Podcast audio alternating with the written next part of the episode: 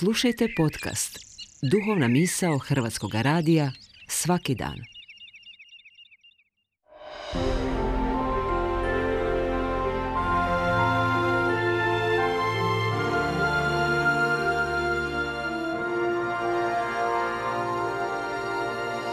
Duhovna misao.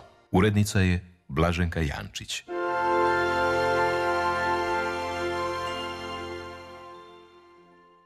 Govori vam Stjepan Lice, mir vam i dobro. Po završetku izlaganja, nakon što se nekolicina prisutnih na njega kratko osvrnula i nakon što je odgovoreno na dva, tri postavljena pitanja, predavačica zaključno kaže, dakle ništa. Na to se jedan od prisutnih javlja za riječ. Predavačica mu izrazom lica i pokretom ruke daje do znanja da će rado čuti što ima za reći. A on, zbunjeno se osmijehujući, pita zašto ste rekli dakle ništa? Predavačica zatečena pitanjem kaže nisam rekla dakle ništa. No, nekolicina prisutnih potvrđuje da izrekla te riječi. Predavačica, ne znajući što bi odgovorila, slegne ramenima, pa htijući ovu razmjenu riječi privesti kraju, kaže, dakle, ništa. I sama iznenađena što je to ponovno izrekla, s nelagodom se nasmije i večer završi u zajedničkom smijehu svih prisutnih.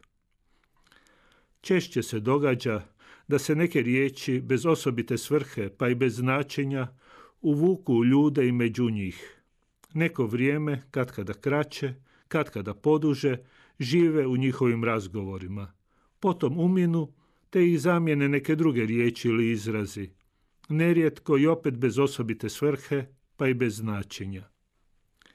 Riječ ništa iznenađuje se često može čuti pri kraju susreta, pa i dogovora, prije nego li se susretnici raziđu, kao i pri kraju telefonskih razgovora.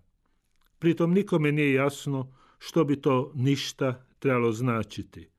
Najčešće ni oni koji tu riječ izgovaraju, ni oni koji je čuju, nisu svjesni te riječi. Ne obraćaju pozornost na nju. Ponašaju se kao da nije ni izgovorena.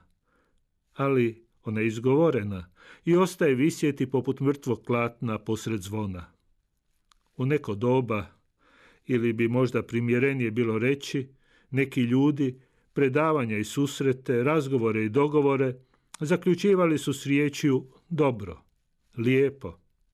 I ta riječ ima značenje. Na kraju razgovora ona ostaje poput otvorenih vrata. Riječ ništa na neki zbunjujući način poručuje da vrata možda niti nema ili da nije posve jasno kako bi s njima trebalo postupiti. Svakom svojom riječi, onima s kojima se susrećemo, onima kojima se obraćamo, dajemo do znanja koliko nam je stalo do njih, koliko nam je stalo do života, do naših susreta. Pritom neke riječi mogu biti poput vjetra u jedra, neke poslužiti gotovo poput krila, neke mogu biti poput utega ili zida, neke poput prošupljene posude ili poput ruku koje ne umiju zagrliti. Kad se s nekime susrećete, kad od nekoga odlazite, vaše riječi neka budu natopljene blizinom i podrškom. Neka u njima živi su osjećanje i ohrabrenje, osmijeh koji životni put čini prohodnijem. Neka budu takve da mogu poslužiti kao uporište ili oslonac.